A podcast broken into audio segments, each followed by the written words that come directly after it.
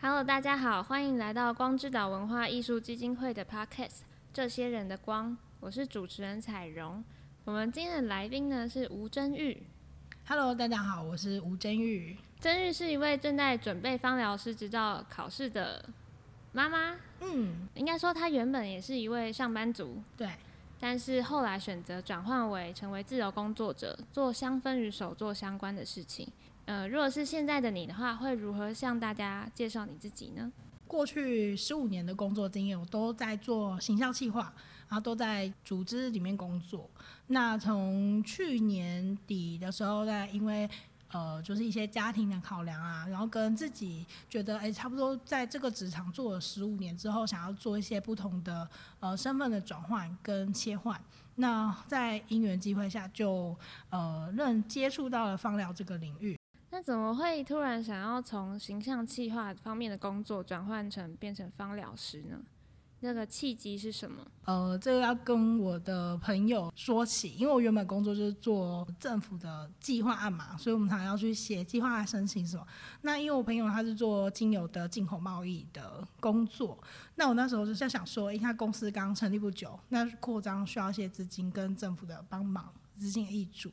那我跟他说，那我跟我我专门写计划，那我要帮你啊，写一些计划，申请一些，比如说呃新产品的开发、行销计划等等，那可以帮他去减轻一些他这个创立公司的一些压力嘛。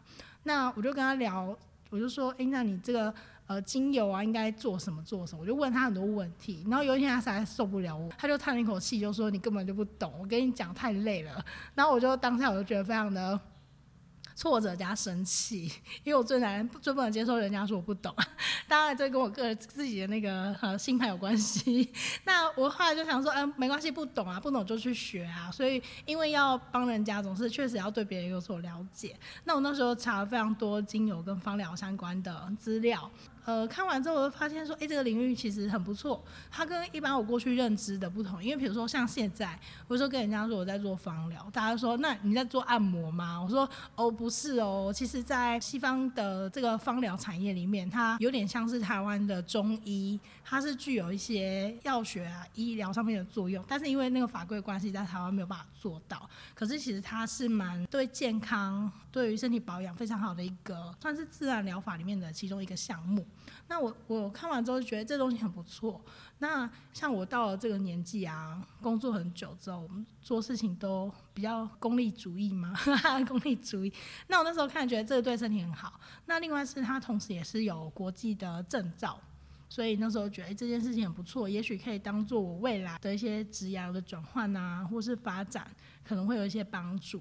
所以那时候就开始去研究这件事情。那这一开始是从不服输这一点开始起步的？对，没错，就是被我朋友说啊，这跟你讲你不懂啦，这样，对啊，就激发了我求知的欲望。哦，那是在你求知的过程中发现越来越有趣。还是说，在你过去的生活经验里面，其实也有一些跟芳疗相关的经验。在接触芳疗产领域之前，我自己也是一个非常喜欢去做 SPA 的人。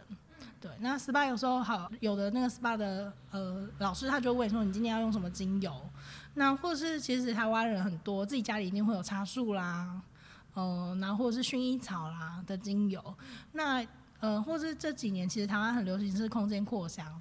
那有的也都是使用精油或是呃就是香氛的产品，所以我自己也很喜欢这种有香气的东西。然后像每次去选沐浴乳啊、洗发精啊，对我来说都是一个非常愉悦的享受，因为我就很喜欢打开它的瓶盖，我想要是什么味道，觉得很喜欢，那你就会买。所以其实这件事情它不是意外出现在生活中，我相信每个人现在自己回去想一下，会发现你的生活中其实有非常多香气的这件事情存在，可是我们可能没有。嗯，没有很正式的去理解它，只是觉得哎，这东西闻得很香，所以那时候发现说，哦，其实香气或是精油芳疗这件事情，它还有蛮多跟生活可以整合结合或更深入了解的部分，然后就觉得这个部分真的非常的有趣。嗯，嗯，听起来是在一个意外的探索之中，发现这个无形的东西，然后从你过去的生活经验里面找回那些小小一个一个的记忆。然后越来越有兴趣，这样子。嗯，对，没错，是的。哦，在接触芳疗之后啊，你是怎么让它跟你的生活有更多的结合，或者是说，怎么样让你和他成为伙伴，然后一起工作这样子？呃，这个还蛮有趣的，因为我现在对我来说，我是一直在不停的学习，所以我去想了很多多使用精油这方面的资讯。那比如说扩香是我自己也是最常用，所以像我的厕所或浴室我都一定会放扩香的产品。那这个会是跟我自己生活最贴近的部分。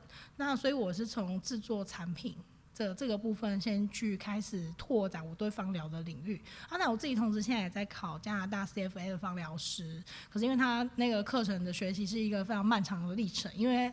除了呃精油它每一支的呃效果之外，另外我们也还是要学解剖学啊等等，那算是一套很专业的课程系统。哦，很难想象芳疗跟解剖学的结合是什么？对对对，没错，我也很意外。我本来以为只有化学式，就发现没有，还有解剖学。对，所以我我现在就是一边在进修做这个芳疗师的的证照，那另外就是因为也要顾及到这个生存的现实的压力，所以我还是有做一些产品。那因为像我刚刚提到，我自己就很喜欢空间扩香啊，所以我那时候就上课的时候就有接触到，先做了精油的香水，那后来也延伸做了呃扩精油的扩香品，那后来又去进修了保养品的课程，然后呢也有做就是呃扩香石，那扩香石我从最基础的就是灌注。的这个开始，然后到后面就发现有新的其他的配方，然后到现在可以做石膏，可以做捏花等等，所以我就发现，在芳疗延伸出来的周边的配件，我就很多的灵感跟可以投入的这个兴趣的地方。嗯，哇，看起来已经开枝散叶变成一棵大树的感觉，跟我自己去探索各种不同兴趣的时候有很大不同，就是。生日在进行这件事情的时候，是跟生活的现实感紧紧的扣在一起的。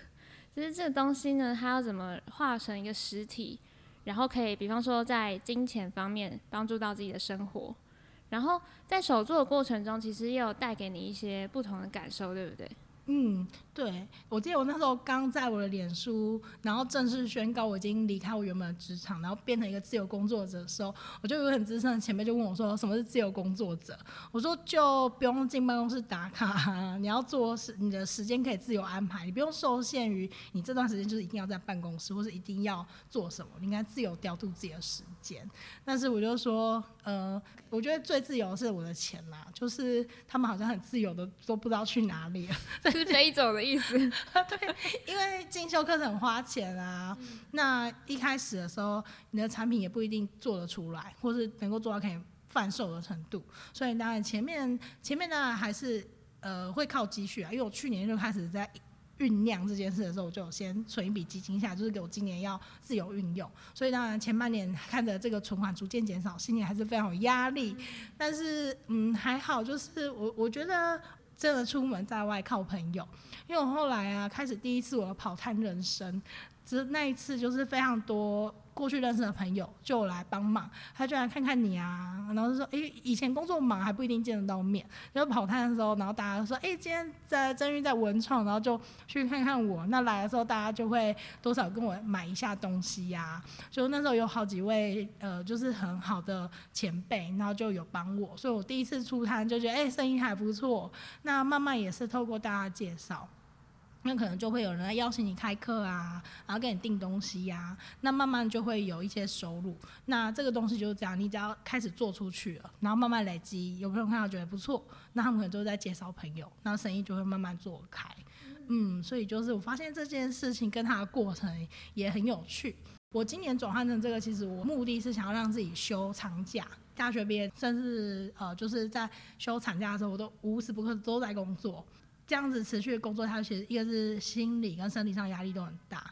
那我就觉得说，呃，没有时间可以陪小孩，没有时间给自己，所以我后来去年的时候就觉得差不多是休息的时候了。所以我本来定定说，那我就给自己一个长假，做自己喜欢、有兴趣的事情。那刚好是去年底的时候，就发现我对这件事情很有兴趣。那他跟我过去一些很喜欢做手作。的这个部分的这个手作魂又被重新唤起，那觉得太棒啦，又可以做一点这个小生意，对不对？有人来邀客，你也不会到饿死，虽然没办法赚大家钱，但是也不会到饿死。那有一点小小的零用钱的收入，然后又是做自己喜欢的东西，我就觉得哇，这样真的是很不错。嗯，好像可以继续下去哦，这样。嗯 嗯。不过我想到你刚刚提到的休息呀、啊。我记得你上次跟我提到休息的时候，还有前面一段你还在转换期，嗯，就是原先的工作其实有一些也还在继续进行中，嗯，然后要完全转换成呃呃全部都是手作精油香氛方面的，好像还需要一些时间。那你现在已经度过那个转换期了吗？嗯，还没，可能希望大概要到夏天过后吧。那现在可能就是呃手作部分慢慢比例会往上增加，但是。呃，工作的衔接啊，有的时候还是要，嗯，还是会有一些之前呃的客户，那会会找这样，对，那因为大家都是朋友啦，对我来说，所以就是如果能帮忙，我还是会尽量帮忙。那当然就是上半年就把自己搞得很忙啊，因为一边一边要执行计划，然后一边要做自己喜欢的事情。就是时间上还是会打架，那我有时候我也想说，那这样跟以前在上班到底有什么不一样？就是好像反而休息的时间变少。但是我后来想想，发现说，虽然我真的比以前忙很多，因为以前可能我还有很明确的上下班的时间，我今天打卡我就就是下班了，那我也可以任性的不回别同事的讯息嘛，因为毕竟下班。但我现在发现不行啊，因为你自己出来做的时候。客户问你问题，你就是要赶快回答，或是没有做完事情，你就是要自己赶快找时间做完。只是说，虽然整体来说很疲劳，然后压力很大，但是我觉得在那种心理的感受上面，我发现非常大明显的落差。有一种事情是别人叫你做，跟你自己想做的那个压力感就不同。所以今年就。很很累啊，甚至比以前都非常累，但是就觉得还蛮愉快，因为毕竟是自找的，自找。嗯、那不同之处就是比较像心甘情愿与否的差别吗？对，没错，自己的事情就会想办法自己去做完，那不是被迫的。那我觉得，但是在这件事情心情上就给我非常多不同的影响。那你平常是如何去调试这种很紧凑的生活呢？还是说目前就是先享受在这个当下的自己选择的压力之中？嗯，我觉得都有诶、欸。一个是说我可能呃呃事情来的时候，有时候还是会。忙里偷闲一下，做一下手作啊，就像我展览那时候简介，我就说这个做行销计划是我这个呃理性的右左脑，然后做芳芳疗手作其实是我感性的右脑。那我很喜欢享受中间的平衡感。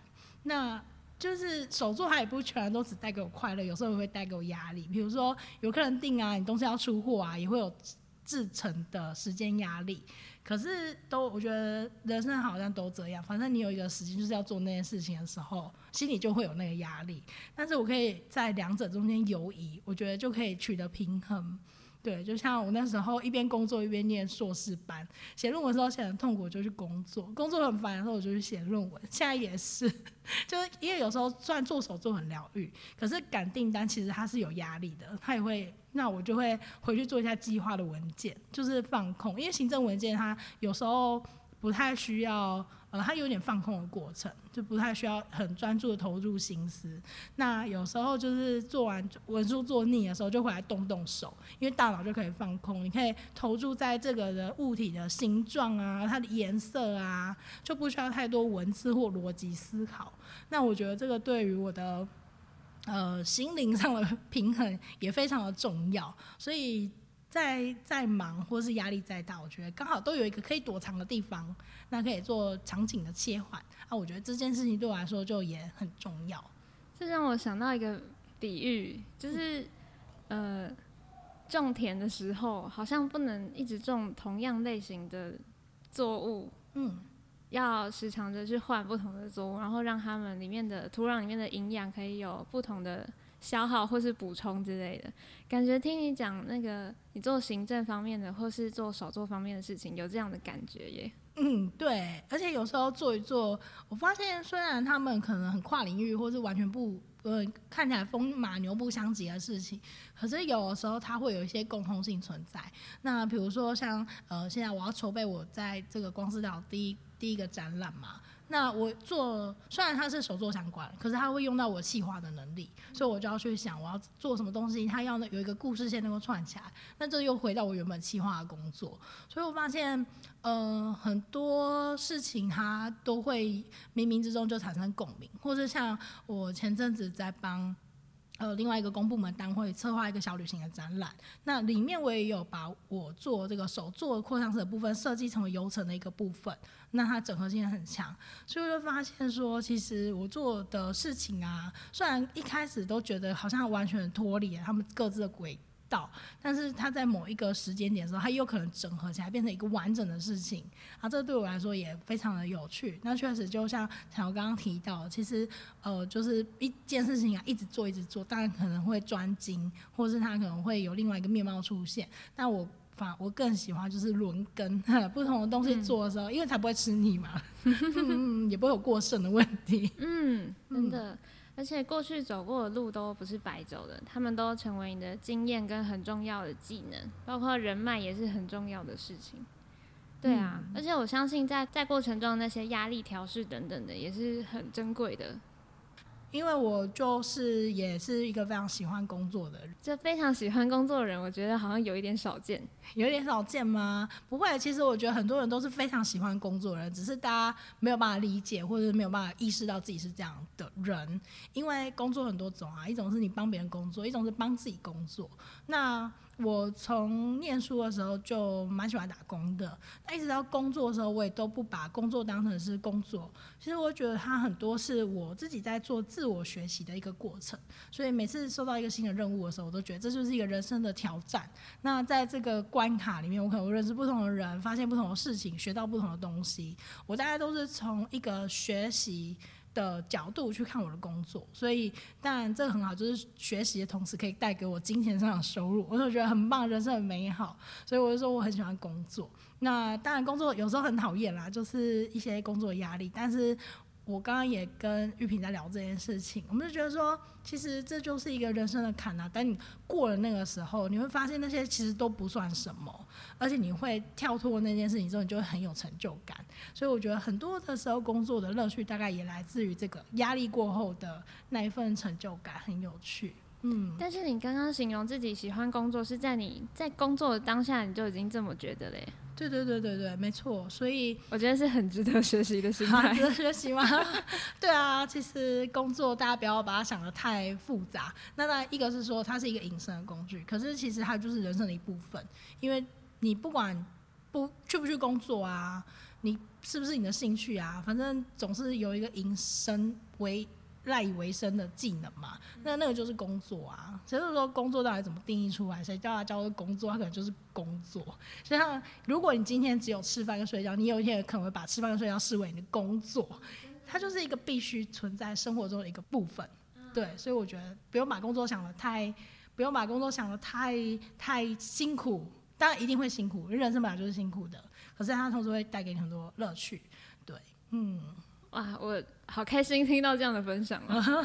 对对对，那刚刚呃，就是说我因为我自己很喜欢工作嘛，所以我也不会觉得说因为育儿我就必须脱离职场。我我觉得有时候我可能会有点压力上瘾症，我就觉得无所事事对我来说是一件比工作压力还可怕的事情。我就不知道今天要干嘛，所以我很常常会把自己搞得很忙。但是这是一个压力上瘾症，可能不一定适合学习。只是说我理解我自己是这样个性，所以我那时候想说。呃，因为呃，作为一个职场的主管，那。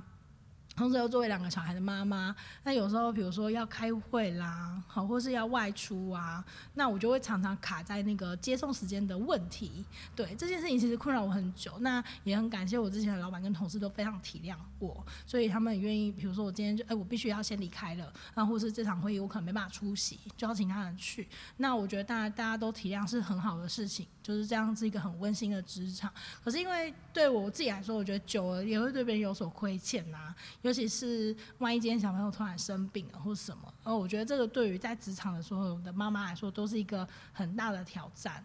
嗯，所以那时候我就觉得说，咦，其实不应该这样，因为。呃，我们的原本的组织单位并不是一个特别大的架构，其实缺了一个人都会对人力造成很大的影响。那尤其是一忙的时候，也不能常常这样拜托。那尤其是我觉得最可怜都是单身的同事啊，就是哎、你没有结婚，你单身你去嘛？可是这样会不会变成单身霸凌？我也很怕会变成这样的情况。所以那时候在几经考量之下，我就觉得说，哎、欸，其实呃，也许我自己出来创业，或是做一些自己喜欢的事情，可能会是一个成熟的。呃，契机啊，那另外刚好那时候接触到了芳疗的领域，那我发现说芳疗领域它同时具备一些呃证照的国际证照的资格。那我也想希望说，诶，也许透过这样子国际证照的方的部分啊，呃，未来也有机会能够到国外生活看看。对，那不一定要到国外定居或是移民，因为但是我觉得如果有机会可以到不同的文化跟环境里面去看看走走，对我自己来说是一个很新奇有趣的事情。那我也希望可以把这样子很对看待生命不同的方法，让我的小孩体验到。所以我一直在想要找机会把我先生跟我小孩全部都带到国外去。真是跟前面两位伙伴，我觉得很不一样的地方是，嗯、呃，他是。有，我觉得是比较有架构性，谨慎用词，我想一下，很有策略的，在规划我的人生，很有很有策略在规划人生。那你是怎么这么去确定你之后想要去做那些事情？嗯，就是。我哦，我自己会觉得好像外在世界有很多的诱惑，所以我会很难挑定说，哦，我好像很肯定我之后会朝哪个方向。我自己的生活规划其实就是还蛮没有规划，就是我的，呃，我哦，因为我对自己的了解就是我的兴趣会一直转变，所以我没有办法控制，所以我就只好一直顺应着这个流，这个兴趣转换的流去做我当下可以做的事情。但真玉是对他自己的未来的想象有很明确的一个方向在的，所以我很好奇，就是，对啊，我们我们的差异好好大哦，好有趣哦。呃、嗯，我觉得这很必然啊，因为我们就差了年纪，应该差了十岁以上了嘛，对不对？所以，嗯。就虽然我真的很不想要倚老卖老，但是我觉得年纪它真的会是一个看事情影响很多的一个要素。因为比如说，假设你们现在都是二十二十几岁，对不对？那我我那时候在跟大家聊天的时候，其实我觉得大家都超厉害的。然后我回想起我在你这个年纪的时候，其实我没有你们这么厉害。我那时候也是不知道自己在干嘛，然后有工作就做啊，对不对？妈妈老板、妈妈公司也都会啊，或是呃觉得生活好像没有什么目标。那我自己也是一个兴趣很广泛的人，然后我也喜欢呃，其实我也喜欢画画，我喜欢艺术，喜欢音乐，我喜欢看电影。然后我听音乐，比如有爵士乐、有轻音乐、有古典乐，也有流行音乐，就是。我从我自己喜欢的东西，跟我学习的，还有工作的项目，我就观察到我自己其实是一个兴趣很广泛，而且也是流动性很强的人。其实跟跟就是跟你们这个时代是一样的。那我我觉得后来是因为慢慢的，呃，可能我让我在。在刚出社会的时候，我就让我自己接触到非常多的事情。那我运气也真的很不错，就是在职场上，我都到了呃公部门，也到了呃到了这个总统府工作嘛。那我在呃公司领域的时候，我也待了成品，那都算是大的组织。我觉得在里面，我也学习跟看到了非常多的呃事情，所以我我觉得尽情的去享受人生啊。那你。全部你想做的事情都尝试完之后，你自然就会慢慢的感觉到自己对什么东西有兴趣。那或是在某个契机，像我也是因为某个契机之后，我就开始决定投入了芳疗产业。所以我觉得，如果是对于二三十岁的嗯世代来说，我觉得根本不需要着急，也不需要觉得自己好像很居无定所啊，没有目标性。我觉得这个都太多虑了。嗯，因为我自己在这个年纪的时候也是。那就算我现在看起来信誓旦旦很有目标，我也不知道我到底会怎样。嗯，所以我觉得就是享受那个过程吧。嗯，然后就是当下遇到什么事情，就是有球来了就打，然后有就是努力的接住呃每个来的机会。那我觉得自然慢慢自己的人生的路啊，或是路上的风景，就会慢慢的明确起来。嗯。啊，我每次跟真日聊完天，都会觉得很被疗愈的感觉。嗯，那我们来谈谈你的展览吧。嗯，你的展览内容大概会是什么样子呢？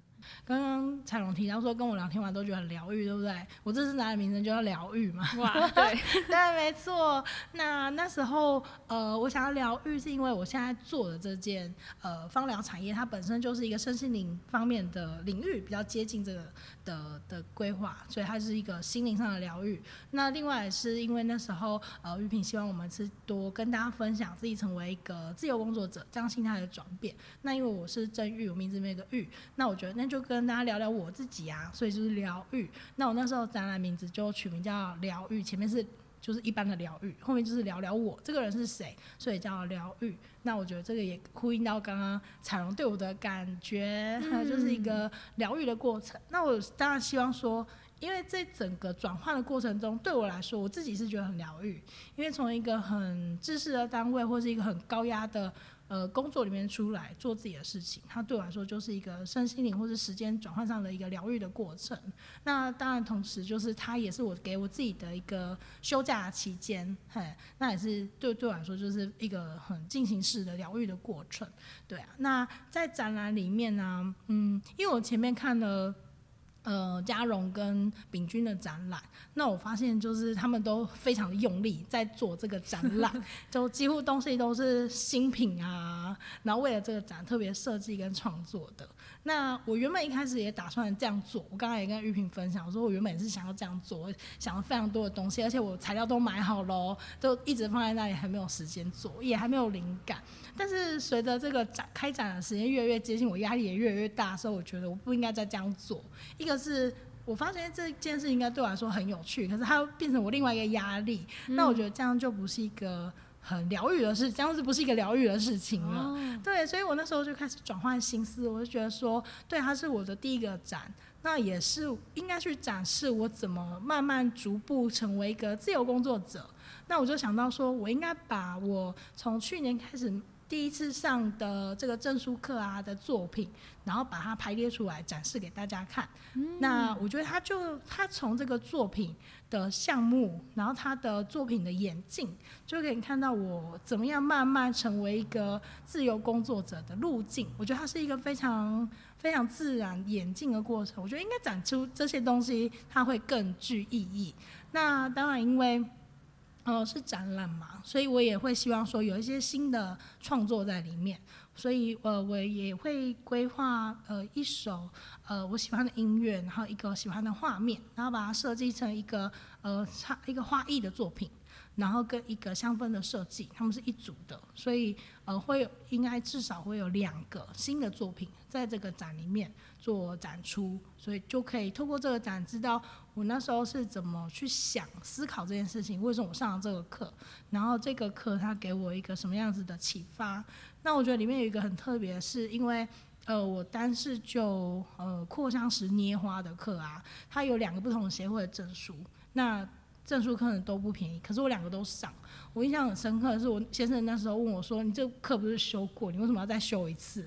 我说：“可是我觉得不同的老师，不同的技法，而且我那时候刚学拈花课的时候，是我刚开始去上课，那是我第二门课，跟我现在已经练习了大概半年，然后又去上课的心境啊，跟我的一些技法，跟我对课程的理解程度上都有很大的落差，所以就可以从这两盆花看到我的。”呃技法的不同了，或是它的用色配色上面的差异，那我觉得单从这两盆花就可以看到我自己在这半年里面的成长。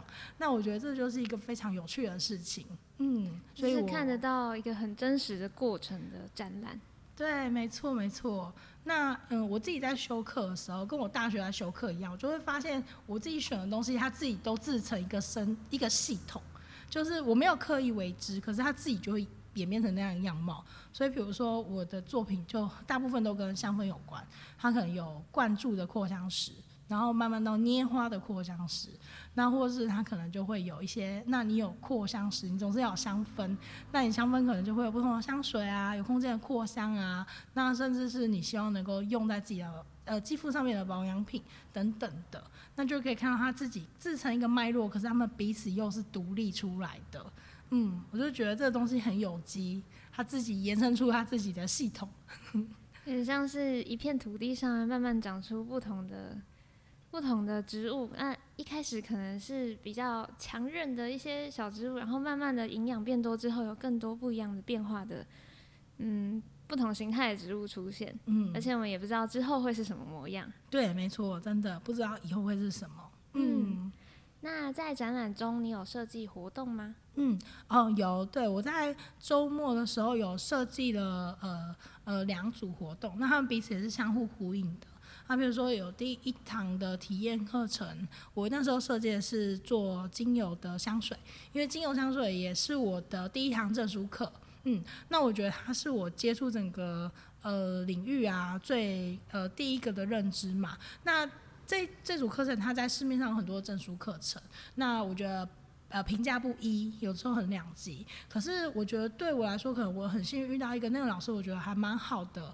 那他让我认识到了很多很基础的对香气的认识，对，那也对我后来自己在做一些香气的开发蛮有启发的。所以这次展览也会展出我那三支第一次调的香水的气味，嗯，非常的呃有趣。对，嗯，不过我们刚刚说到哪里？为什么说到这活动？抱歉。对，那会第一堂课会有就是这个香气的设计。那因为现在可能呃台湾人用香水的习惯并没有那么的呃多，所以大部分大家使用香氛大家就是扩香。那还有另外一个很大的系统是做香氛蜡烛，所以会让大家，比如说如果你第一堂课做完香气设计，我会让你把你自己喜欢的香气变成蜡烛的形态。所以你同时你可以变成呃喷的香水啊。空间的喷雾啊，那你也可以把它变成蜡烛，嗯，就它自己很有整合性的应用的部分也不太一样，对。好，那我们就期待真日的展览，然后我们看到它从一个神奇的契机，然后慢慢的长出不同的花样的香氛以及相关手作，然后我们也可以参与它的活动，然后去体验香氛里面到底有什么样的魅力。好，那我们今天的 podcast 就到这里哦。好，谢谢彩荣，谢谢大家，谢谢大家，拜拜，拜拜。